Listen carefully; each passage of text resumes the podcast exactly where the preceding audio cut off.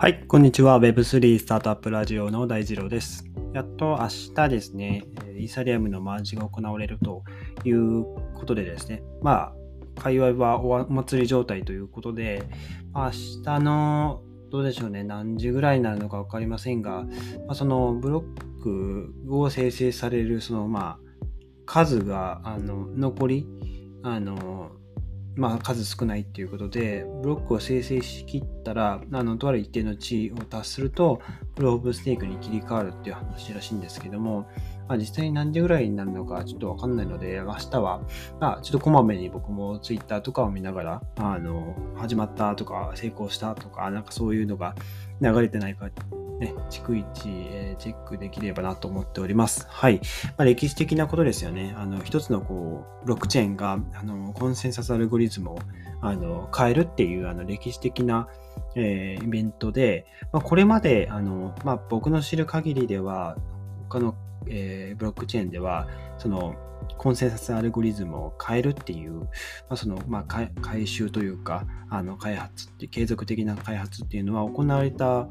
えー、ことがないと思うので、まあ、ブロックチェーン史上初、そのコンセンサスアルゴリズムが変わるっていうことで、えー、間違いないのかなと思います。もし何か、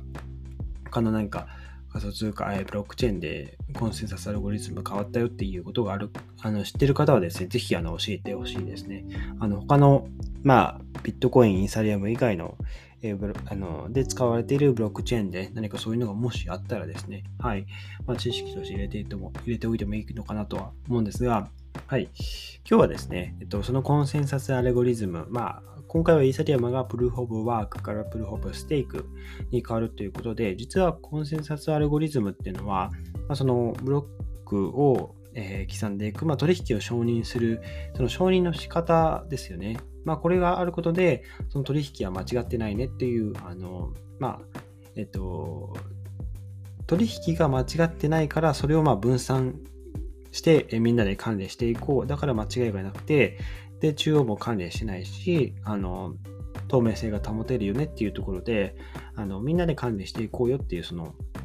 ね、あの取引の承認方法ですね。まあ、これは実はプルーフ・オブ・ワーク、ステーク以外でもあの実はあるっていうことで、今まで話をしていなかったので、あのまあ、今日話す以外にもね、あのいくつかあるんですけども、えっと、プルーフ・オブ・ワーク、ステーク以外にみっつですね、えー、簡単に紹介していこうかなと思います。はい。で、まあ、まず、あのその前にプルーフ・オブ・ワークとステーク、あの簡単なおさらいですね。プルーフ・オブ・ワークの方は、まあ、ビットコインですよね、に使われているコンセンサスアルゴリズムということで、まあ、世界初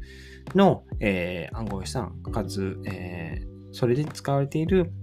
コンセンサスアルゴリズムですね。えー、これはですね、まあ、他の多くの、えー、いわゆるアルトコイン、ビットコイン以外の、えー、仮想通貨でも用いられているような、まあ、ベーシックな割とあのアルゴリズムであると。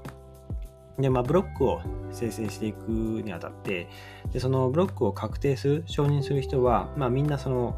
えー、マイニングするコンピューターを使って、えー、複雑な、えー、演算ですね、あの計算を処理を行って、あのまあ、答えを探していくわけですが、その答えはあの専門用語でナンス、ナンス値って呼ばれるものなんですが、まあ、これを探すためにあの膨大なその計算を繰り返すわけですね。で、これにあのナンス値を早く、一番早く見つけた方、えー、計算能力が早い方が、えっと、そのブロックを確定する、まあ、あのバリデータとして、えー、選ばれて、で、その報酬として、まあ、ビットコインがもらえるっていうものですね。はい。で、これをあの、まあ、工場を作ったりとかで、そのマイニングのマシンを使って、えー、やっているという感じです。なので、まあ、一番早くね、この何数値っていうの値を見つけた人が、まあ、ブロックの生成する権利を得る。まあ、これがいわゆるプルーフ・オブ・ワークですね。はい。最初に生まれたコンセンサスアルゴリズムです。で、そのお次がプルーフ・オブ・ステークですね。これは、まあ、誰がブロックを生成するかはランダムに決定されるんですけども、あの、通貨の保有量が多い人ほどブロックを生成する確率が高まるっていうコンセンサスアルゴリズムですね。ああの確率が高まるだけで実際選べれるのはランダムですね。はい。で、イーサリアムがこのプルーフ・オブ・ワークからステークにマージで移行しますよっていう話です。で、プルーフ・オブ・ステークはワークと違って、まあ、計算能力を使ったそういう競争というのはないので、まあ、ブロックを生成する作業の、まあ、ハードルが低くって、まあ、その、あの、普通の ピーシー でも、あの、普通には、えっと、マイニング、マイニングというか、えっと、バリデータとして選ばれればあの承認作業できるっていうね、あの非常に、まあ、ビットコインのプルーフ・オブ・ワークと比べると、まあ、膨大な電力とかも必要ないので環境に優しいし、かつ承認のスピードも速いっていう、まあ、メリットがありますね。はい、ただその保有量、一応そのバリデータ、あのイーサリアムのそのイーサリアムですと、えっと、そのステーキングで、ステーキングっていうか、あ、違う違う、あの、バリエーターとして選ばれるためには、あの、イーサリアム にてんゼロ のブロックチェーン上に、えっと、さんじゅうにイーサ以上ですね、えー、ステーキングをしておかなきゃいけないと、あの、要はロックしておかなきゃいけないですね。で、承認をされ、承認として選ばれるにあたって、その保有量によってですね、あの選ばれる確率が高くなったりするので、やっぱり、ね、通貨の流動性は少し押しやすいかなっていう、まあ、指摘もありつつ、あのまあまあそれよりプルーフ・オブ・ワークよりはあ全然マシですねという話ですね。ちなみにこのさんじゅうにイーサ以上ステーキングして、でバリデータに選ばれて、もしその何か不正な、えー、ことをしようとしたら、ステーキングしているイーサが全部没収されるという、ということでですね、あのまあ基本的にはあの正しく承認するのが、まあ、普通というか、まあ、自然というか、あの、まあ、もしそこであの不正な取引してハッキング、あのね、あのなんて言うんでしょうね、取引がこう正しくないって分かったら、そのまあ没収されるだけなので、プルーフ・オブ・ステークはそこでね、あのなんだろうな、セキュリティを担保されているので、あのまあ大丈夫だとは思うんですけど、まあ、ビットコインとかプルーフ・オブ・ワークだと、いわゆる ごじゅういちパーセント 攻撃って呼ばれる、あのマイニングする人たちが、あのマイニングして答えを出す、あの難数値を求める人たちが、いわゆる全体のネットワークの ごじゅういちパーセント を、えー、超えて、えー、ごじゅういちパーセント が正しくない取引を、まあなんて言うんでしょうね、あのグルであのやってしまうと、まあ、実際に、えっと、ハッキングというか不正な値を正しいと承認してしまうことが、まあ、理論上できるんですけども、ただこれをやろうとすると、あの何十億何億何十億っていうぐらいね、あの、まあ、電力とあの、まあ、機械とか、まあ、そういう費用がかかってしまうので、まあ、ぶっちゃけね、あの真面目にマイニングした方が報酬がもらえるっていうところで、まあ、それは一度も起こったことがないという感じですね。はい、まあ、そういうこともあって、ビットコインはね、セキュリティが担保されてきているという、あの、まあ、話でもあります。はい。で、お次ですね。えっと、ワークとステーク以外の話に移っていきますね。プルーフ・オブ・インポータンスというのもあります。ピーオーエル ですね。あ、I ですね。失礼しました。プルーフ・オブ・インポータンス。これは、仮想通貨の保有量が、あの、なんて言うんでしょう、まあ、危惧されるというか、あの多いほどそのバリデータとして選ばれやすいプルーフ・オブ・ステークのいわゆるこう、まあ、進化版みたいな感じですね。保有、保有量にプラスして取引回数とか取引量ですね、そのあの持ってる人の、えー、保有量が多ければ多いほど、かつ、まあ、取引回数とか取引量ですねっていう、まあ、いくつかね、あの指標を設けていて、その通貨に対する保有者の、まあ、いわゆるあの重要さ、重要さ、重要度、インポータンスですね、大切さをスコアリングして、その結果をもとにブロック生成者を決めるっていう方法ですね。これね、結構珍しい、あの、コンセンサスアルゴリズムで、えー、仮想通貨でいうと エヌイーエム ですね。これが唯一採用されていると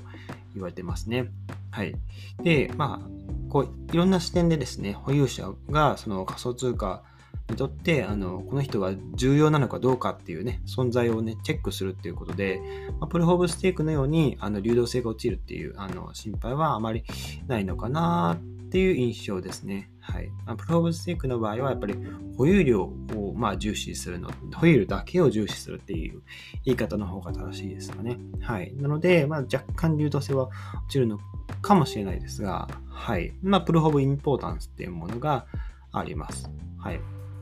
ただあんまりその エヌイーエム でしか使われてないので、あんまりそのメリットデメリットっていうのがこう公になっていないというか、あまり議論されていないところではありますね。はい。まあ、他の仮想通貨でもこういう、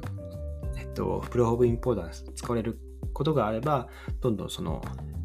まあ、いい点、悪い点っていうのがはっきりしてくるんじゃないかなと思いますね。はい。ちなみに エヌイーエム だと、そのバリデータとして選ばれて、そのいろんな取引を承認とかブロック生成するときの作業は、まあ、ビットコインの子だとマイニングっていうんですけど、エヌイーエム だとハーベストっていうあの言い方をしますね。はい。収穫っていう意味ですね。はい。えっと、じゃあお次いきますね。え次は、プルーフ・オブ・コンセンサスですね。えー、これはですね、もう条件満たせば誰でも取引を承認できる。えー、あの、これまではですね、失礼しました。これまでは、あの条件を満たせばですね、えー、例えば、プルーフ・オブ・ステークだとさんじゅうにイーサ、えー、ステーキングしていれば、まあ、ランダムで選ばれるという方法なんですけど、このプルーフ・オブ・コンセンサスの場合は、バリデータに、と呼ばれるまあ人がいますね。で、その取引の承認作業を行う、その、すでにあの特別なノード、あのまあ ピーシー とか、あのスーパーコンピューター、多分まあスーパーコンピューターに近いものですね、ノードが存在していて、その人たちがまあ承認作業をするっていうことで、バリデータのはちわり以上が、そのトランザクションをまあ承認すれば取引ができるようになるっていうことで、まあ、バリデータ同士がね、あの、承認者として、えー、正しいよね、正しいよねってこうね、認め合うことでネットワークが形成されていくっていうことで、まあ、割と悪い人、悪意のあるバリデータによるその不正行為っていうのが防げるんですが、まあ、中央集権的なんですよね。はい。バリデータの はちじゅっパーセント 以上がトランザクションを承認すれば取引できるようになる。かつ、あの、もう承認する特別のノードがあるっていうところで、うん、まあ、ちょっとね、管理する側がその不正を行っても、まあ、それを見抜く、見抜くことができないと、まあ、事実上ね、あのー、なんか、問題抱えている可能性はあるので、まあ、あの、管理する側がね、グルだとね、あのー、まあ、見抜けないというか気づけないので、あのー、どうなんでしょうっていう話なんですが、ただ、そのバリデータは、あの信頼性、信頼性の高い企業とか、組織がまあ導入するなら、まあ問題ないんじゃないかっていう話ですね。はい。まあ、その、なんて言うんでしょうね。正しい、正しいというか、信頼できる企業がやらないと、逆にそのき、その仮想通貨って価値があの上がらないですよね。あの、怪しい人たちがその取引を承認する仮想通貨なんてね、あの、あんま危なっかしくて使いたくないですよね。持っててもすぐね、あの、価値が下落したりとかあのなってしまうとあんま意味がないので、そこはあのそういうまあなんでしょうね、まあコインチェックみたいなそういうあの金融系に、えー、強い企業が入るっていうのはまあ、あの当たり前なんじゃないかなと思いますね。はい。まあいわゆる限られたバリデータがあの承認作業を担当していくっていう話ですね。あのまあ限られた人がもうあの毎回毎回毎回というかあの承認していくんで、処理のスピードは速いっていう、まあ、特徴はあります。はい。で、これ使っているのは Ripple ですね。えっと、割と国際送金システムとしてですね、まあ、利用されたりとか、あの、結構スピードが速いっていうことで、あの、世界各国の金融機関からも、あの、Ripple いいんじゃないかっていう、あの、注目を浴びているところもありますと。はい。で、今日は最後ですね。デリゲートプルーフオブステークっていうものがあります。これも、えーと、プルーフオブステークの進化版ですね、えー。仮想通貨ではリスクという仮想通貨に使われているコンセンサスアルゴリズムです。デリゲートプルーフオブステークですね。はい。で、最近だとこのデリゲートプルーフオブステークを使う暗号資産が増えているようなんですが、あの、これまあプルーフオブステークと何が違うかっていうと、あの、ピーオーエス だと、まあ、イーサの保有量が多い人が、まあ、優先されて、まあ、ランダムで選ばれるという話ですが、あの、デリゲートプルーフオブステークの場合だと、通貨保有量によって、その、あの、重みをつけて投票を行うんですよね。で、投票を行って、そこでブロックの生成、生成者を決めていくという感じになります。あの、ディスクのステーキングサービス、あのコインチェックとかだとあのこのデリゲートプルーフ・オブ・ステークを使ってるあのリスクですねあのでステーキングサービスとかも提供しているみたいですね。はい、まあ、ステークホルダーに代わってそのトランザクショントランザクションですねトランザクションを検証トランザクションの検証を、まあ、デリゲートなんであの、まあ、代表をして代表を任せる委任するですね。はい、委任するその委任された人デリゲートって言いますがデリゲートに対して、まあ、投票を行うシステムっていうところであの投票の時にですねその発言権が、まあ、あのあってその所有している通貨の、まあ、保有量に比例して、えーまあ、選ばれるっていう感じになっていきますね。で、まあ、これのメリットとしては、まあ、トランザクションの承認作業を、まあ、委任されたそのデリゲートって人が行うので、まあ、必要なその承認数っていうのを減らすことができて、まあ、スピーディーに、えー、かつスケーラビリティを持ったままあの承認作業を行うことができるという感じです。ただそのデリゲートの人デリゲートを選ぶときにですねあの発言権っていうのがあってこの人がいいよねってこう選ぶですけどその時にあやっぱりね通貨の保有量に比例するんですよ。多く持っている人の方が発言権が、まあ、あるっていうまあなんか割とまあそういうのはなんていう昔からありそうなイメあのお金持ちの方が発言権あるみたい な, なんかそんなイメージですけどあのここはセキュリティとか公平性っていう観点でいうと、まあ、若干問題はあるかなっていう感じですね。はいまあ、要はもうお金持ちのね少数の人たちがえー、割と意思決定を行ってしまうそこにその意思決定が集中してしまうっていう可能性があるので、うん、まあそのなんて言うんでしょうグルになって、えー、何かこう悪いことを企むっていう可能性もまあ少なくはないっていう感じですね。はいまあ、このデリゲートプルーフ・オブ・ステークリスクと、えー、イーオス ですねが使ってますね。はいまあ、こんな感じでですねえっと、プルーフ・オブ・インポータンスから、ね、プルーフ・オブ・コンセンサス、そしてプルーフデリゲート・プルーフ・オブ・ステークとみっつ紹介したんですけど、えー、これ以外にもですね、例えばプルーフ・オブ・バーンとか、プルーフ・オブ・オーソリティとか、あのー、いくつかまだ種類はあるんですよね。はい。まあ、このあたりは、えっと、またおいおいね、えー、話していければなと思います。面白いですよね。こういういろんなこう、セキュリティを守りつつ、あのー、その仮想通貨での取引とか、えー、処理を、えー、承認していくっていうあの、まあ、ここを承認する仕組みっていうのはやっぱりいかに公平性を保ってかつセキュリティをが守られた担保された、えー、承認方法になっているかどうかっていうことですね。あとはまあその承認する人いわゆるバリ、あのバリデータの人たちが誠意を持って承認するかっていうあの真面目にあの承認するような、するようなというか承認されるような仕組み、環境に、まああのまあ、誘導されるようなコンセンサスアルゴリズム、まあ、ビットコインのようなあの悪さするより真面目にやった方があの儲かるみたいな、あのなんて言うんでしょうね、性善説みたいな、なんかそういうところに紐づいた、えー、コンセンサスアルゴリズムだと、うん、うまくいくのかなっていうところですね。あとはあの流動性ですね。そのコンセンサスアルゴリズムが複雑すぎる承認の数が多かったりするとなかなかその取引が進まないイコールスピードが遅いスケーラビリティがないみたいな話になってくるのでまあその流動性ってところもまた、えー、一つキーワードとなってくるのかなと思います。はいというような感じですね。はいまあコンセンサスアルゴリズムまああのまあこういうものもありますよっていうところでですね、えーぜひぜひまあ勉強していきましょうというところでございました。はい。今日のエピソードですね。まあ、コンセンサスアルゴリズム、プルーフ・オブ・ワーク、ステーク以外にもたくさんありますよというお話でございました。明日のマージですね。楽しみ、明日でないわ。もうあの今日か、あのくがつじゅうごにちですね。